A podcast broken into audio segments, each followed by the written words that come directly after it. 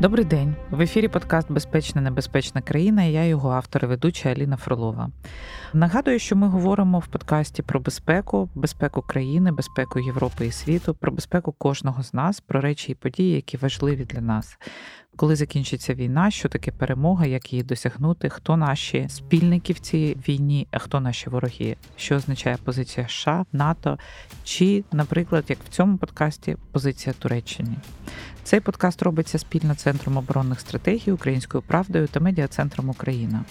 Ви можете знайти нас на ресурсах Української правди, найбільших подкаст-платформах Apple, Google, Spotify, SoundCloud та інші. Не забувайте підписатися, щоб отримувати оновлення і бути першими, хто зможе прослухати нові випуски.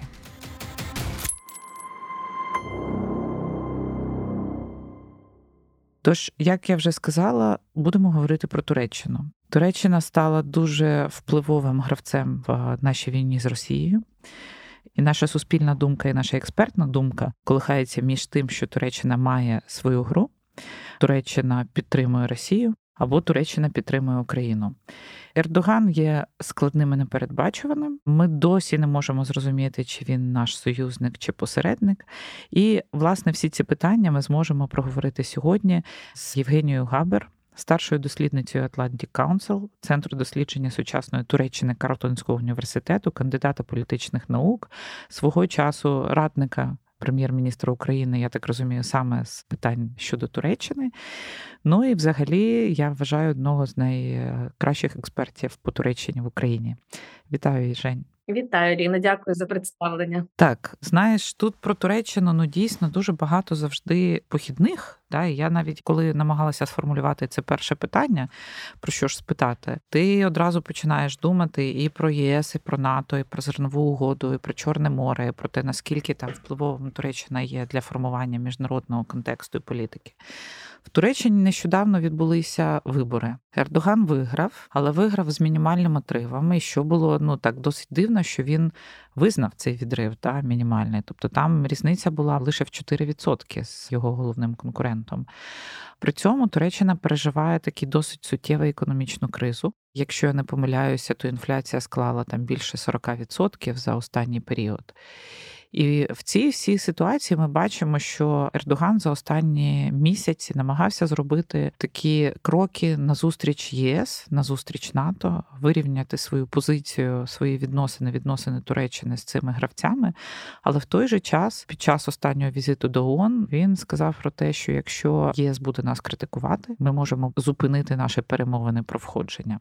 Що зараз відбувається в політичному житті Туреччини після виборів? І чи є, ну скажімо так, якісь нариси того курсу, який Туреччина буде проводити найближчим часом? Насправді в Туреччині зараз одні вибори припинились, а інші вибори вже на горизонті. Це весняні вибори місцеві 2024 року. І в Туреччині зазвичай місцеві вибори теж важливі, не настільки як загальнонаціональні, але тим не менше, оскільки багато ресурсу зосереджено в декількох великих мегаполісах, як Стамбул, наприклад, близько 20 мільйонів, і відповідні бюджети. Анкара, інші міста, які зараз знаходяться під контролем опозиційних сил, це важливе питання для правлячої партії, власне, для Ердогана, і є бажання якраз покращити цей результат загальнонаціональних виборів, коли з мінімальним відривом переміг Ердоган і на наступних виборах навесні 24-го року повернути контроль над ключовими містами. Тому все, що зараз відбувається в Туреччині, і в плані економічної політики, і в плані заяв щодо Європейського союзу, щодо Швеції, щодо НАТО, це теж треба розглядати крізь призму політики внутрішньої. Той факт, що Ердоган був змушений визнати цю невелику різницю, да і навіть піти на другий тур на президентських виборах, він показує, що при всіх часто недемократичних процесах в Туреччині громадяни мають право голосу, і громадяни все ж таки вирішують, хто у них буде президент і хто буде керувати країною. Відтак потрібно вирішувати внутрішньополітичні задачі, і зовнішня політика Туреччини вона дуже сильно завжди залежить від внутрішньої політики від задач внутрішньополітичних. Зараз таких задач є декілька. Перше це покращення економічної ситуації. Інфляція, про яку ви згадали, все, що пов'язано з безробіттям, з валютною фінансовою кризою, банківською кризою. Оці кроки щодо підвищення банківських ставок з 8% облікових ставок вже до 30% зараз. Це все налаштоване на те, що потрібно покращувати ситуацію економічно. Відповідно, прагнення покращення відносин з європейським союзом воно теж було скеровано на це, тому що потрібні інвестиції, потрібні гроші. Друга задача це вирішення проблеми біженців, і тут можна говорити про весь комплекс відносин з Сирією, Іраном і таке інше. І третя задача це менеджувати націоналістичні настрої, які зараз на підйомі в е, середині країни. Чому я кажу якось керувати і менеджувати? Тому що з одного боку виборець Ердогана він націоналістичний, тому Азербайджан це важливо, тому сильна Туреччина це важливо. Тому е, ці всі заяви, що ООН має бути реформована, тому що світ більше п'яти це важливо, тому що це резонує дуже сильно з відчуттям сильної країни. України. З іншого боку, зараз багато ультранаціоналістичних сил всередині Туреччини, які вже є конкурентами Ердогана. Це і секулярний націоналізм, тобто світський націоналізм, і націоналізм мусульманського толку. Тому Ердогану потрібно пройти між усіма цими підводними каменями, при цьому маючи статус країни-члена НАТО і інтереси всередині НАТО, і маючи Росію, про яку я впевнена, ми ще поговоримо, де е, є у нас здебільшого інтереси Туреччини в площині економічній, енергетичній, геополітичній, і потрібно всі ці питання вирішити так щоб убезпечити внутрішню ситуацію від е, різких криз е, і подальшого погіршення. Давай уявимо таку гіпотетичну ситуацію, поки що гіпотетичну, але можливо, яка вже розглядається, що Чорноморський флот Російської Федерації зник. У нас був прецедент в історії, коли власне Росії було заборонено мати флот на Чорному морі після поразки в Кримській війні. І ну і зараз такий е, варіант дуже активно обговорюється українськими експертами як бажаний варіант розвитку подій після закінчення цієї війни. Якщо зникає російський флот в Чорному морі, Туреччина власне стає панівною силою в цьому регіоні з превалюючими дуже спроможностями. Ну можливо, в майбутньому лише Україна може якимось чином там, скажімо, стати другою да, поступово.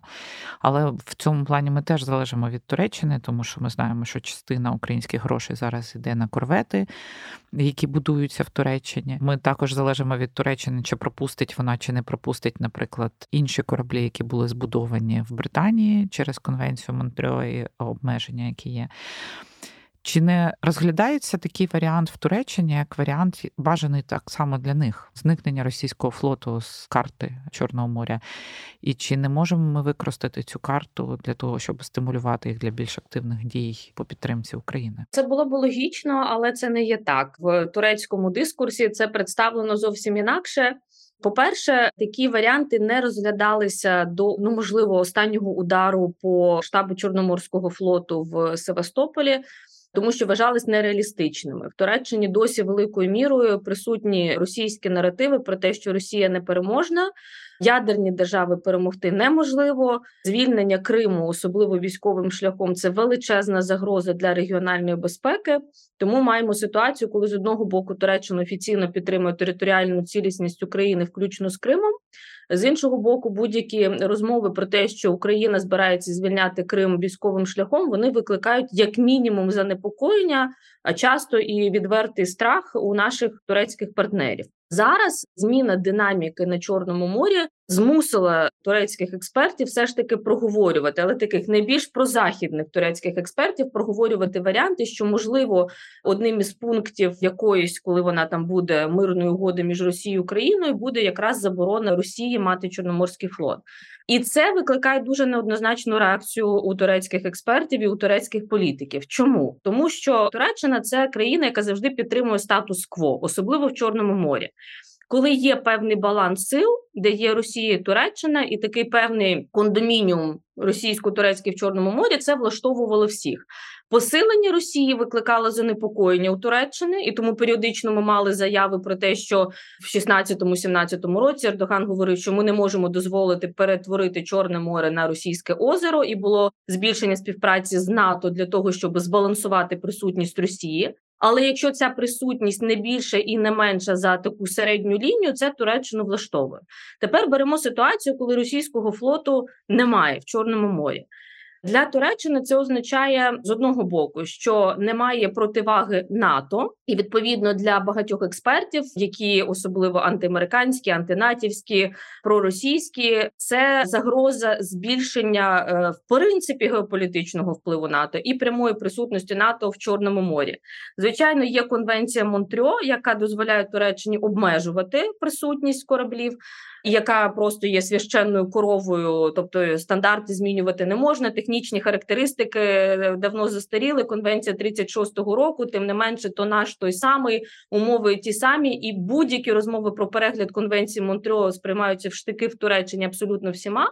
Давай просто нагадаємо тим, хто там можливо не дуже занурений, що конвенція Монтрьо дає Туреччині право обмежувати прохід військових кораблів в Чорне море з зовнішніх морів, скажімо так. Так, тобто, е, по факту, конвенція Монтрьо всім нечорноморським країнам дає дозвіл відправляти кораблі певного тонажу в Чорне море і перебувати не більше певного проміжку часу, там, скажімо, 90 днів. Потім вони мають вийти з е, Чорного моря. І для Росії є певні обмеження щодо кораблів не Чорноморського флоту, там Тихоокеанського флоту, будь-якого іншого. Росія порушує всі ці норми конвенції Монтрьо підводними човнами, які нібито йдуть на ремонт, а по факту вони просто порушують норми конвенції. Беруть участь у військових операціях. Да, да, да, да, і таке інше. Але здебільшого конвенція Монтрьо спрямована проти того, щоб там американські есмінці або там британські кораблі почували себе вільно в Чорному морі, тому що для Туреччини це море турецьке і російське.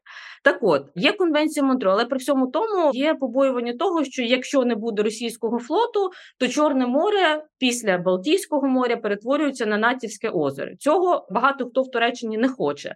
Знов таки треба нагадати нашим слухачам, ті, хто не дуже занурений в контекст, що Сполучені Штати за всіма опитуваннями громадської думки в Туреччині є загрозою номер один для Туреччини. Не Сирія, ні, ні Іран, ні тим більше ні Росія. Це Сполучені Штати з величезним відривом, тобто навіть не Вірменія, навіть не Ізраїль, Сполучені Штати. Тому НАТО і Сполучені Штати вони сприймаються Туреччиною окремо від самої Туреччини, при тому, що Туреччина є членом НАТО.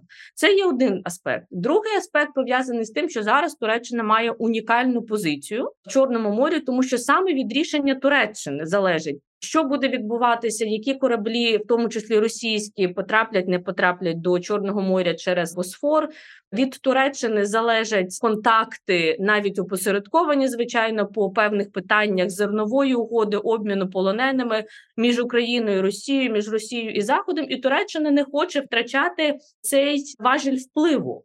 Тому що те, що Туреччина однією ногою десь там в Росії, а іншою ногою на заході, це якраз і робить її статус унікальним. В разі, якщо Росія є дуже послабленою, в неї немає цього флоту. Туреччина постає перед ситуацією, коли вона перетворюється на звичайну, скажімо, чорноморську державу, немає російської загрози і немає відповідно такої геополітичної ваги і ролі Туреччини в стримуванні Росії і в підвищенні свого статусу у відносинах із Заходом. І оці всі моменти, е, на наш погляд, нібито такі нелогічні і складні, вони великою мірою формують цей експертний дискурс Туреччині. І такої радості щодо того, що Росія послаблена, Росія вийде з е, Криму, Сирії, про що я і інші українські експерти весь час нагадуємо Туреччині, що для вас це просто унікальна можливість. Центральна Азія, Південний Кавказ, Сирія, Середземномор'я, Чорне море це може бути вашою, там умовно кажучи, зоною впливу, а не російською. Це немає такого, не зустрічає такого оптимізму в Туреччині. Це добре, що Росія не сильна. Але зовсім послаблена Росія, вона теж сприймається Туреччиною в першу чергу як крах оцього вигідного Туреччині статусу кво. Є дві речі, які Україна постійно там не тільки експертною мовою, але й офіційною мовою промовляє. Да? Що, по-перше, так, Росії не буде в Криму.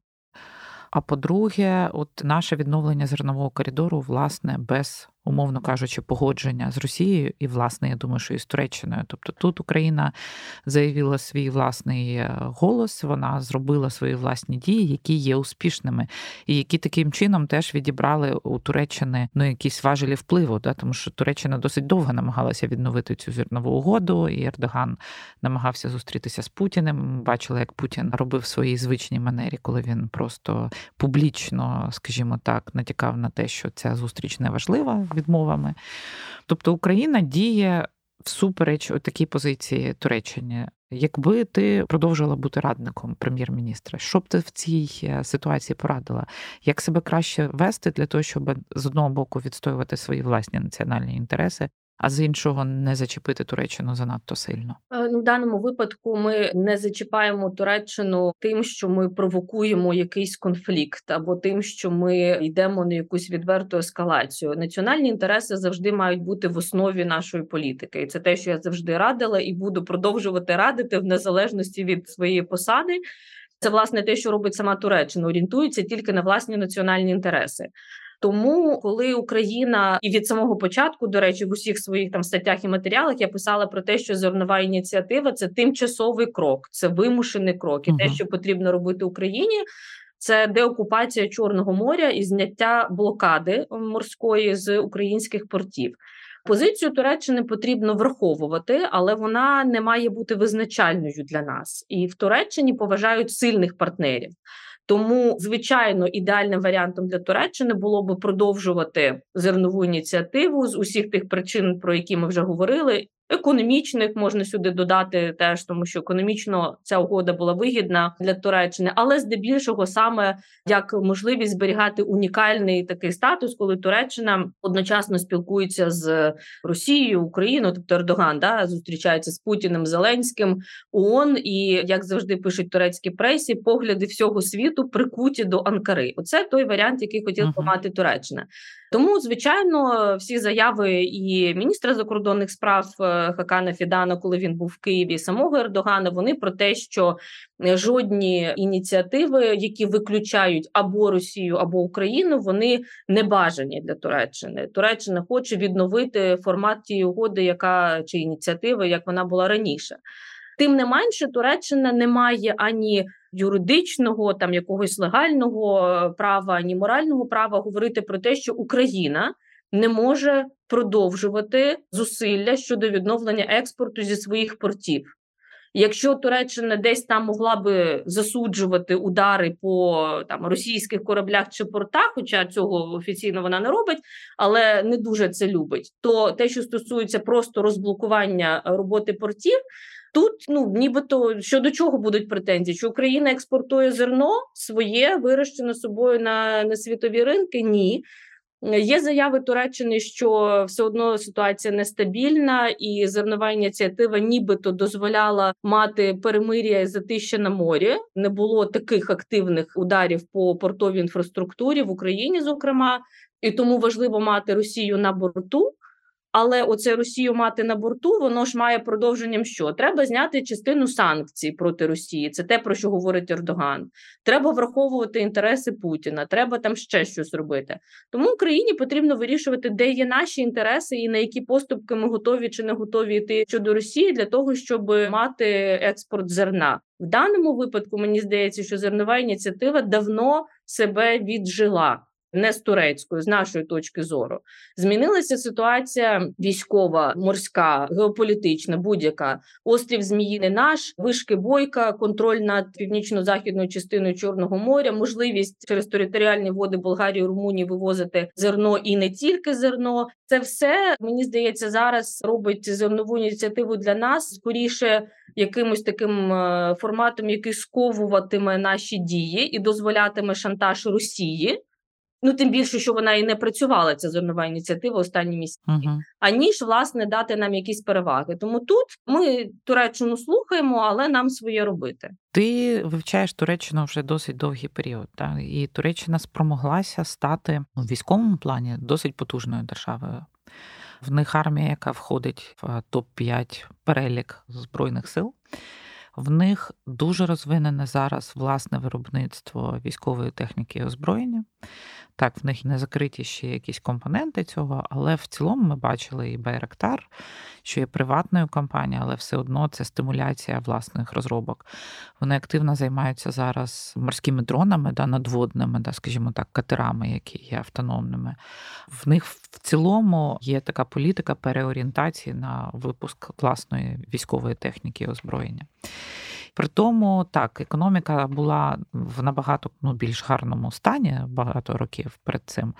Але ми бачимо, що Туреччина намагається бути світовою силою, як мінімум регіональною силою. Да, Все те, що ми перелічували, я там думаю, що ми ще зупинимося. І Сірія, і Лівія, і Арменія, і Азербайджан. Вона намагається робити власне виробництво. Вона намагається утримувати контроль над Чорним морем. При цьому економіка Туреччини в поганому стані. І політичне життя, власне, я не думаю, що воно в дуже доброму стані.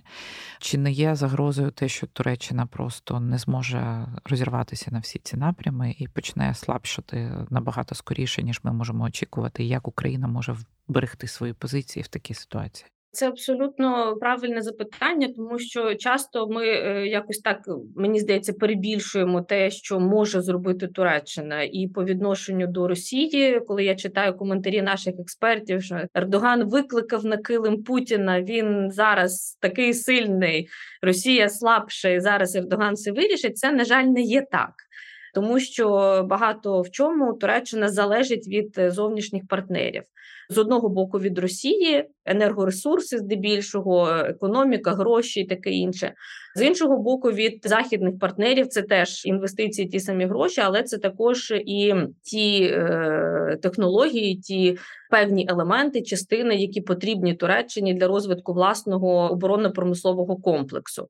Е, тому великою мірою те, що Туреччина там виробляє, постачає е, і Україні е, безпілотники і іншим країнам, це результат тривалої політики переорієнтації переходу на самодостатній ВПК але це все ще не є 100% власного виробництва. Скажімо, з тими самими байрактарами були проблеми по виробництву, тому що там оптика канадська У 2020 році. Після їхнього активного застосування, тоді ще в нагірному Карабасі, а зараз вже просто в Карабасі, да е, була заборона на постачання оптики, і по кожному пункту там двигуни немає постачання звідти. Ті самі F-16, які не просто потрібно закупити зараз, і Туреччина намагається це зробити, а модернізаційні пакети пакети, тому що не може модернізувати їх Туреччина.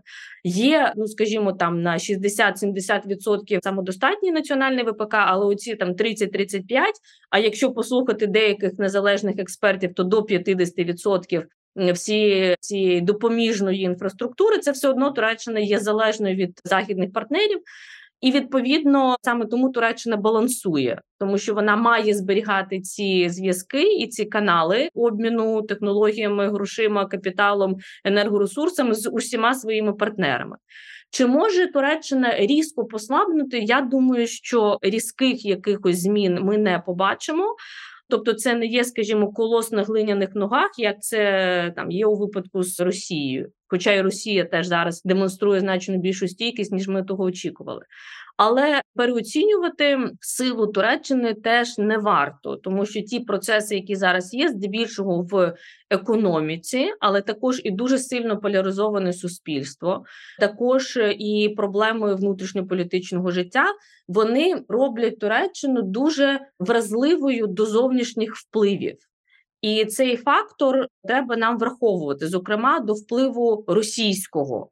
Не можна недооцінювати тих аспектів інформаційного впливу російського, агентів впливу, які зараз всюди присутні в Туреччині, російського впливу, всюди, на всіх рівнях, від експертного журналістів, змі закінчуючи капіталом, олігархами, просто там напівтіньовими групами впливу, які мають свої проксі в Туреччині і закінчуючи е, перетину інтересів Туреччини Росії по Лівії, Сирії і інших моментах, Це все в комплексі, тоді як Туреччина залежить від російського газу, російської атомної енергетики, все, що з цим пов'язано, робить, на жаль, Туреччину дуже мені здається вразливе, якраз це правильне слово е, до е, російських впливів. Україна що може зробити в цьому сенсі е, обмежене коло можливостей, тому що є дуже такі фундаментальні залежності Туреччини від Росії, але те, що може зробити Україна це своїм досвідом,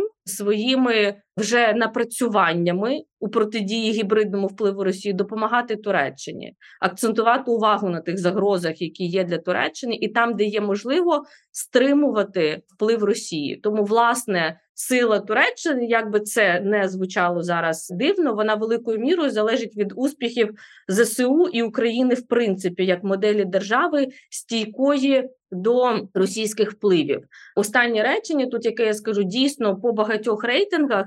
Фактично, де-факто, військова потуга спроможність Туреччина входить там в топ 5 в топ 10 Але окрім цього, є важливий момент: це політична воля застосовувати ці можливості, які реально присутні, проти ну в даному випадку російської загрози. І на жаль, я цієї політичної волі зараз не бачу. Її ніколи не було, а зараз тим більше в умовах економічної кризи, внутрішньополітичної кризи, і саме в цьому не у відсутності катерів, танків, дронів чи якихось там технологій, а у відсутності економічних можливостей і політичної волі їх застосовувати для того, щоб мати більш активну і чітку позицію, ну зокрема щодо російської агресії.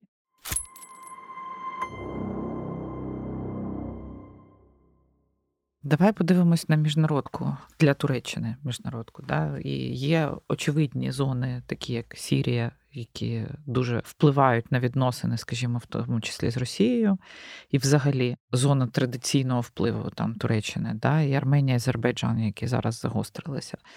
З Арменією, Азербайджаном, ну, вочевидь, там відбулася якась дуже така високого рівня домовленість, тому що все, що відбувається, відбувається дуже скажімо так, безконфліктно як для такого рівня конфлікту, який тривав роками і десятиліттями. І ситуація розвивається дуже швидко. Виглядає так, ніби в цій ситуації Туреччина значно підсилилася. Хоча не все так очевидно. В той же момент, якщо ми подивимось на Сірію, ми бачили візит сирійського лідера до Китаю. І ми бачили, що було продемонстровано, що це ну фактично перехоплення зони впливу Росії. Та? Тобто Китай заявив про свою цікавість до регіону, про свій вплив на регіон. Асад теж показав, що він готовий співпрацювати. Мова там йшлася публічно про стратегічне партнерство. Китай, в принципі, давно зацікавлений в Чорноморському регіоні. Вони робили спроби дуже активно війти в портову інфраструктуру Болгарії, України і інших чорноморських країн. І власне Китай є таким дуже сильним гравцем. І Якщо Китай перебирає на себе Сірію з рук Росії, якщо Китай в тому числі присутній з точки зору впливу на Казахстан, зараз Киргизстан і на інші країни пострадянські азійські то все ж таки, що там відбувається з точки зору Туреччини? Чи Туреччина підсилилася в цих регіонах, чи ні? Які їх відносини зараз з Китаєм, і чи не призведе це знову ж таки до спроб е, Туреччини покращити свої стосунки з Європою і США? Це ще одна причина того, чому Туреччина не хоче мати геть послаблену Росію. Туреччина хоче мати помірковано послаблену Росію, тому що Росія все ще в багатьох регіонах принаймні створювала противагу. В тому числі і Китаю до певного моменту, коли ми говорили про Центральну Азію, про країни ОДКБ зараз з послабленням Росії, збільшення впливу Китаю це теж виклик для Туреччини. Будь-яка зміна на південному Кавказі це теж виклик для Туреччини, тому що є фактор Ірану. Будь-яка зміна в іншому регіональному конфлікті це знов таки виклик для Туреччини. Тому балансування воно завжди було, є і залишиться неріжним каменем політики Туреччини, і в тому числі і зараз буде спроба отримати по максимуму те, що Туреччина може від Європейського союзу і НАТО, І власне членство Туреччини в НАТО важливе, тому що воно посилює її позиції. Але з іншого боку, будуть спроби домовитися, ну скажімо, там із Китаєм і з іншими гравцями для того, щоб мати можливість сидіти за всіма столами переговорів і мати можливість використовувати грати з цими різними важелями впливу заради інтересів Туреччини. Якщо говорити більш конкретно по південному Кавказу, звичайно, позиції Туреччини посилюються. Багато хто з турецьких експертів писав, що е, однією з причин візиту Ердогана до Путіна, е, скоріш за все, була не тільки зернова угода, це була така видима частина, очевидна частина цього візиту, але також були і домовленості по південному Кавказу.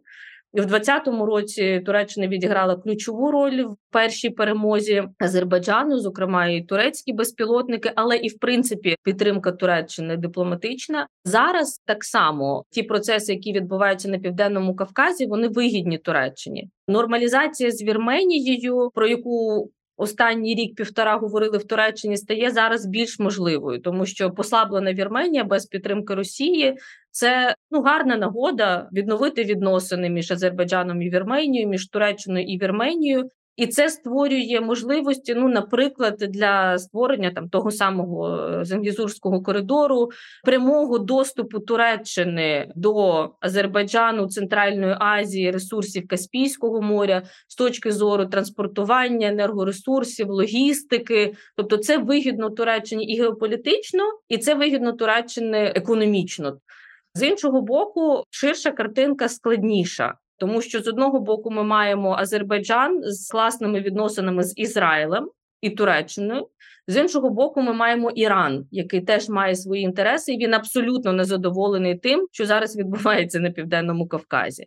При всьому тому від Ірану і Росії великою мірою залежить динаміка по Сирії.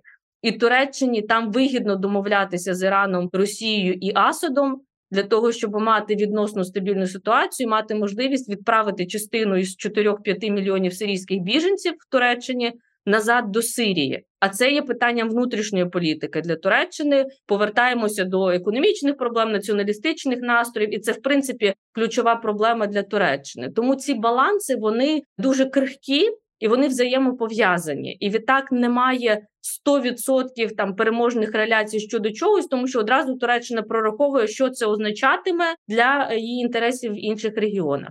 По Китаю є певна зміна зараз в турецько-китайських відносинах від таких заморожених стосунків ще декілька років тому.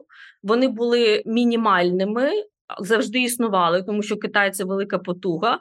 І, до речі, не фактор уйгурів тут ключовий. Ми пам'ятаємо, да, що є тюркська група уйгурів в Китаї, на підтримку яких Туреччина виступає так дуже дуже стримано поставити галочку, що ми про них згадали, але це ніяк не впливало. Але економічна конкуренція, і зараз конкуренція ще й в контексті тих нових коридорів логістичних транспортних, які створюються в Азії. Це всі ті питання, по яких Анкара зараз намагається знайти своє місце. І Китай з одного боку це є конкурент, з іншого боку, Туреччина не може дозволити собі поганих відносин з Китаєм.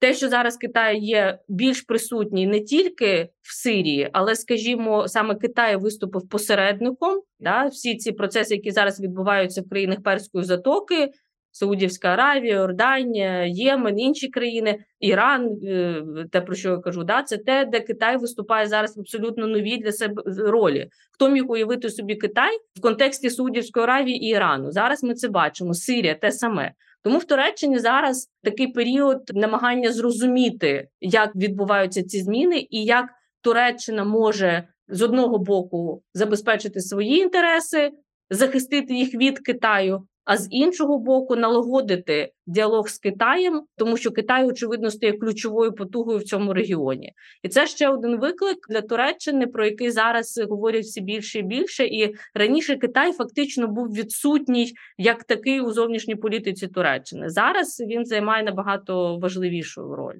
Ти згадала про Ігурів, а я в цьому контексті згадала про діаспору, якщо можна так сказати, кримських татар в Туреччині. Там досить велика кількість, ну офіційної якоїсь статистики немає, але я чула цифри, ми можемо читати про цифри від 800 тисяч до кількох мільйонів присутніх в Туреччині кримських татар. І дуже часто на такому, знаєш, побутовому рівні я чую, що Туреччина може потенційно забрати собі Крим. Да? Що е, Кримські татари запросять, Туреччина прийде, вона окупує своїми готелями, туристичним бізнесом і таке інше. А чи насправді є вплив цієї діаспори, внутрішньої діаспори кримських татар в Туреччині на позицію Туреччини щодо Криму, щодо кримських татар? Причому ми ж бачимо, що позицію того, що Крим це Україна, Туреччина підтримує. Але якщо ми подивимося на кейси конкретні по утриманню, затриманню і знищенню кримсько-татарського ком'юніті в Криму, то Туреччина ну власне майже нічого не робить. Вона не веде окремих перемовин з Росією, вона не впливає на політику Росії, вона не намагається врятувати кримсько-татарських ув'язнених політв'язнів, які зараз перебувають в Росії. Тобто, чи є цей вплив, і чи можемо ми цей вплив використовувати, тому що все ж таки кримські татари вони є українськими громадянами громадянами, ті, які проживають в Україні, і вони мають непогані зв'язки, в тому числі з політичним керівництвом в Туреччині. Знов таки е, є питання того, що хоче зробити Туреччина і що може зробити Туреччина по захисту прав кримських татар, зокрема і тих, які зараз е, на собі відчувають тортури нового формату Російської імперії. Туреччина передає списки ув'язнених Росії. Туреччина піднімає це питання. Але очевидно, що ширший контекст відносин турецько-російських не дозволяє Анкарі фокусуватися тільки на проблемах кримських татар. І це те саме, коли ми говоримо дещо інше, але в чомусь схожа ситуація з уйгурами і турецько-китайськими відносинами. Все ж таки, по кримських татарах роль і фактор кримських татар він відіграє більшу роль аніж уйгури, які взагалі там геть забуті віддалені. Але тим не менше, в Туреччині є ця е, історія з там паралельними треками, коли є питання, де різні інтереси, і де є суперечки між Росією і Туреччиною, і це проговорюється, але це ніяк не впливає на співпрацю там економічну, енергетичну чи вирішення інших питань. Це все розкладається по поличках, по різних треках, напрямках. Тому, умовно кажучи, коли там часто мені задають запитання, що має таке статися по кримсько-татарському треку, щоб Туреччина розірвала відносини з Росією. Нічого, тому що вона може припинити там відносини по одному якомусь напрямку, але це ніяк не буде впливати на відносини по іншому. Самі кримські татари, які є в Туреччині, вони є громадянами Туреччини. І це є специфіка кримсько-татарської, ну це навіть не діаспора, кримсько-татарської там громади да спільноти в Туреччині. Uh-huh. Їх за різними підрахунками там 3-5 мільйонів називаються різні цифри, і часто важко порахувати, тому що є кримські татари, які виїхали до Туреччини в 19 столітті, і це теж кримські татари. Є ті, хто виїхав після там чергової хвилі репресії, хтось переселений після 44-го року. На жаль, було стільки епізодів переслідування кримських татар радянським союзом Росії. Російську імперію в різні часи історичні, що дуже неоднорідна є ця спільнота в Туреччині. Багато хто з кримських татар Туреччини зараз взагалі не розмовляє не те, що українською мовою, а і кримсько-татарською мовою. Тому не можна прирівнювати кримсько-татарську громаду Туреччини до українських кримських татар. Це є абсолютно різні речі. Вони голосують за різні політичні партії всередині Туреччини в силу різних інтересів, різних течій. Тому, в принципі, це завжди про українські, здебільшого там на 90% про українські голоси, але це не означає, що ці громади ідентичні. Багато хто з турецьких кримських татар чи кримських тюрків, Туреччині їх називають кримськими тюрками, взагалі ніколи не були в Україні. І у них є інколи свої там питання до української влади і все таке інше. Тому тут вплив насправді є обмежений. Е, щодо загрози Туреччини для Криму, є економічні інтереси Туреччини в Криму, і для цього не потрібно говорити там про окупацію чи якісь там кардинальні сценарії. Це абсолютно об'єктивні речі. Дійсно, Туреччина зацікавлена в присутності в Криму і в готелях, і в економіці, і в інвестиціях, і не тільки в Криму, і в Україні, і в інших країнах, тому що економічні інтереси це величезна частина зовнішньої політики Туреччини. Цього варто очікувати. Це буде. І задача для України в даному випадку не боятися цього чи говорити про кримських татар як про зрадників, які притягнуть Туреччину до України. А задача України в тому, щоб Е, створити умови, де це буде вигідно Україні. Подивитись, де потрібні інвестиції, де не потрібні турецькі. Подивитись, що нам потрібно відновлювати, і де Туреччина може в цьому допомогти, і на яких умовах де ні. Подивитись, де це можна використовувати зараз в наших інтересах. Ну, умовно кажучи, я ніколи не чула явно, щоб говорили. Е, українська сторона говорила про те, що компанії, які зараз турецькі активно представлені на російському ринку, вони не будуть допущені до післявоєнної відбудови України не тільки в Криму, а взагалі. А це є величезний важель впливу насправді, тому що турецькі компанії супер зацікавлені в тому, щоб бути присутні в Україні після війни в різних секторах. Тому зараз мені здається, це могло б бути тим стримуючим фактором, який би дозволив дещо утримати турецький бізнес від такої аж прям активної діяльності в Росії. Відтак е, я не бачу прямої загрози. Я бачу певні виклики з цим пов'язані, але знов таки задача України це правильно розрулити, це контролювати і не давати можливості Росії використовувати це для своїх ІПСО, розповідаючи про те, що кримські татари зрадники і Туреччина забере в Україні Крим. Все, що ми побачили досі, це те, що зрадники насправді російські колаборанти і забирає Крим Росія, а не Туреччина. Після того, як президент Зеленський став президентом, ми відслідкували таку тенденцію, що в нас дуже багато країн називалися нашими стратегічними партнерами, намагаючись вибудувати якісь спеціальні відносини. Ми чули це відносно Китаю, Туреччини, Польщі, Росії, кого завгодно. Ну Росії ні, це я збрехала. І якось розмилося це поняття стратегічного партнерства, да, тому що дипломати насправді знають, що таке стратегічний партнер. Ми розуміємо, хто може бути стратегічним партнером. Але чи є Туреччина стратегічним партнером для України, і чи буде вона стратегічним партнером після того, як війна закінчиться? Питання в тому, стратегічне партнерство це даність, це те, що вже сталося, і ми говоримо про певний рівень відносин, якого ми досягли, і ми констатуємо факт. Чи стратегічне партнерство це радше ціль і задача на майбутнє, і це те, що нам зараз дозволяє працювати над підвищенням рівня відносин.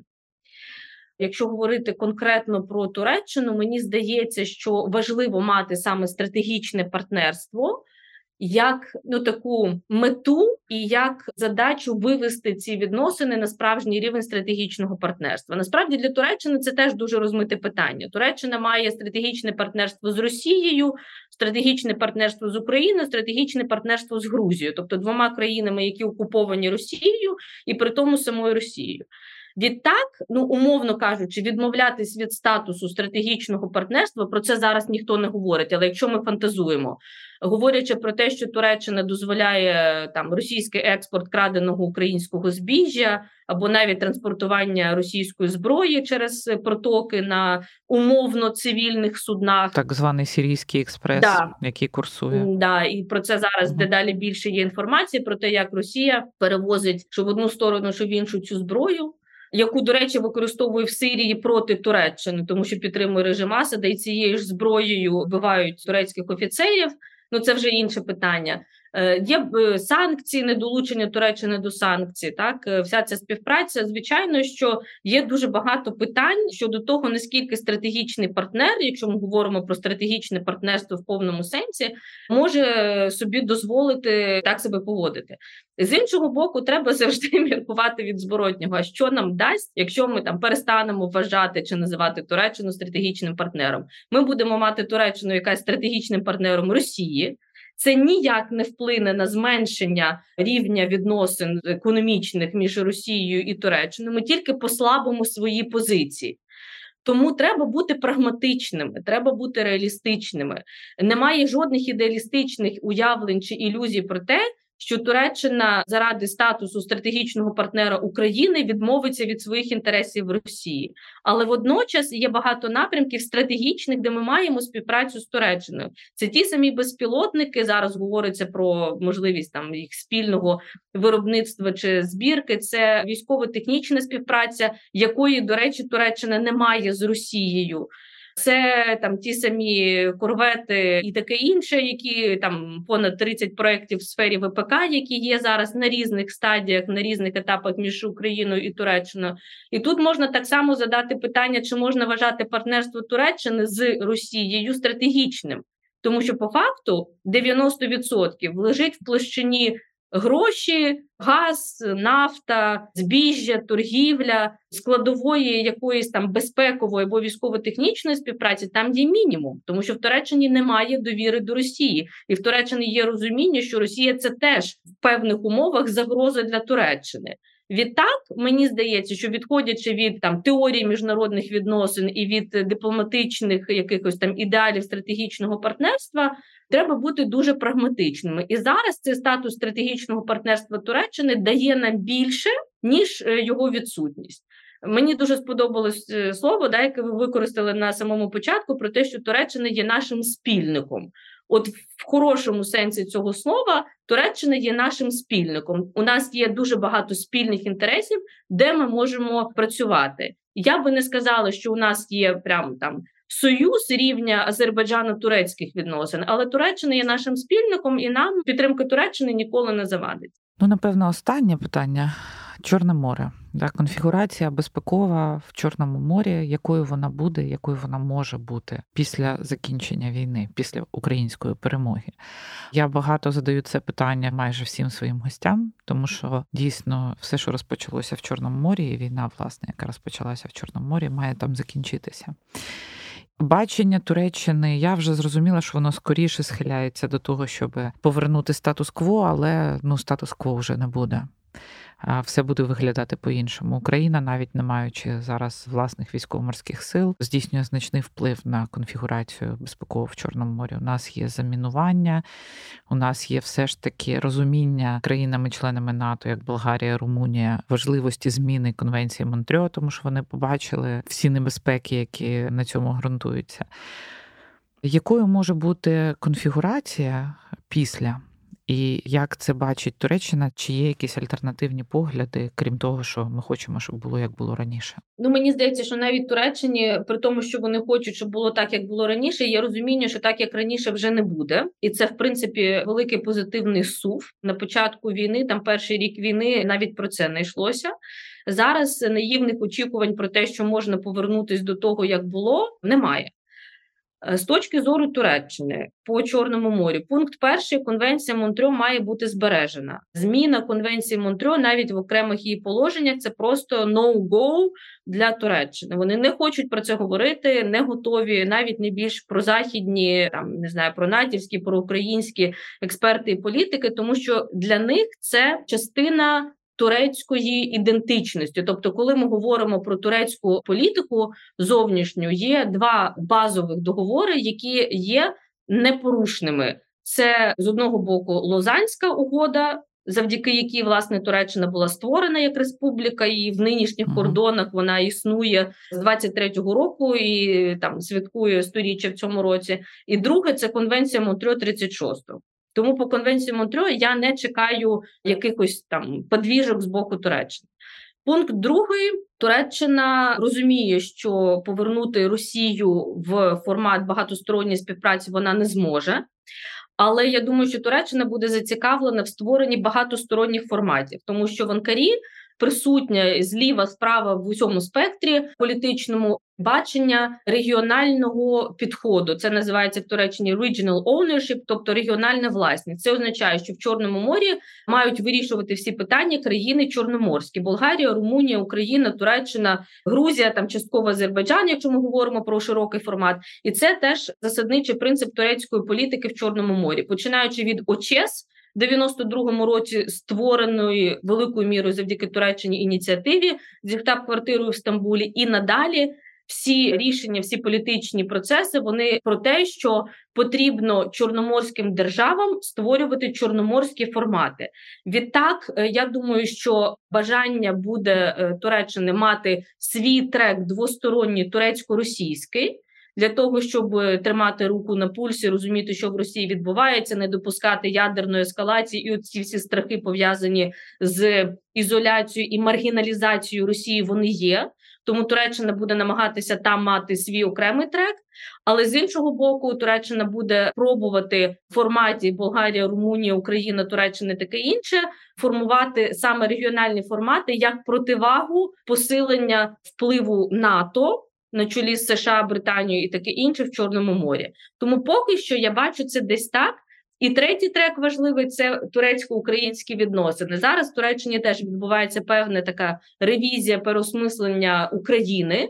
Не як слабкої нестабільної держави пострадянської, яка нічого із себе не представляє, а як потуги, яка формується і яка буде відігравати значну роль в Чорному морі, і для Туреччини плюс, що Україна це не є там загроза, скажімо, як США. У нас немає проблем в двосторонніх відносинах, і Україна це противага впливу Росії. Тому я думаю, що розвиток турецько-українських відносин, саме як такого стриження майбутньої безпекової архітектури в Чорному морі, це теж буде один із ключових трендів. Да, коли говориш про Туреччину, в мене завжди відчуття, що я потрапляю всередину турецького серіалу мильної опери такої, тому що все складно, дуже багато інтриг. І я пам'ятаю свій досвід спілкування з турецькими представниками в штаб-квартирі НАТО. І з першого разу в мене було таке саме відчуття, що я зараз знаходжуся всередині серіалу.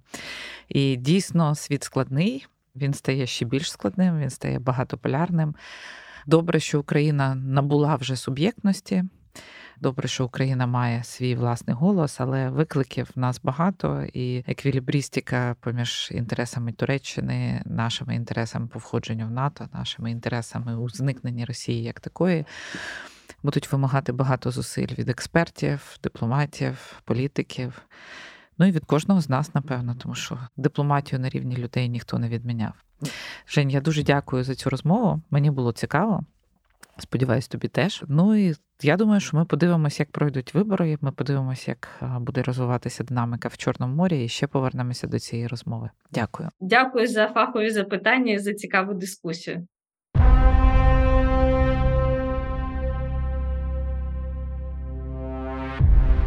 Тож нагадую, що це був подкаст Безпечна небезпечна країна. Я його автор і ведуча Аліна Фролова. Подкаст є спільним проєктом Центру оборонних стратегій Української правди та медіа центру Україна, і ви можете знайти нас на ресурсах Української правди, а також найбільших подкаст-платформах Apple, Google, Spotify, SoundCloud та інші. Не забувайте підписатися. Подкаст Безпечна небезпечна країна від кожного з нас залежить, як скоро зникне приставка не.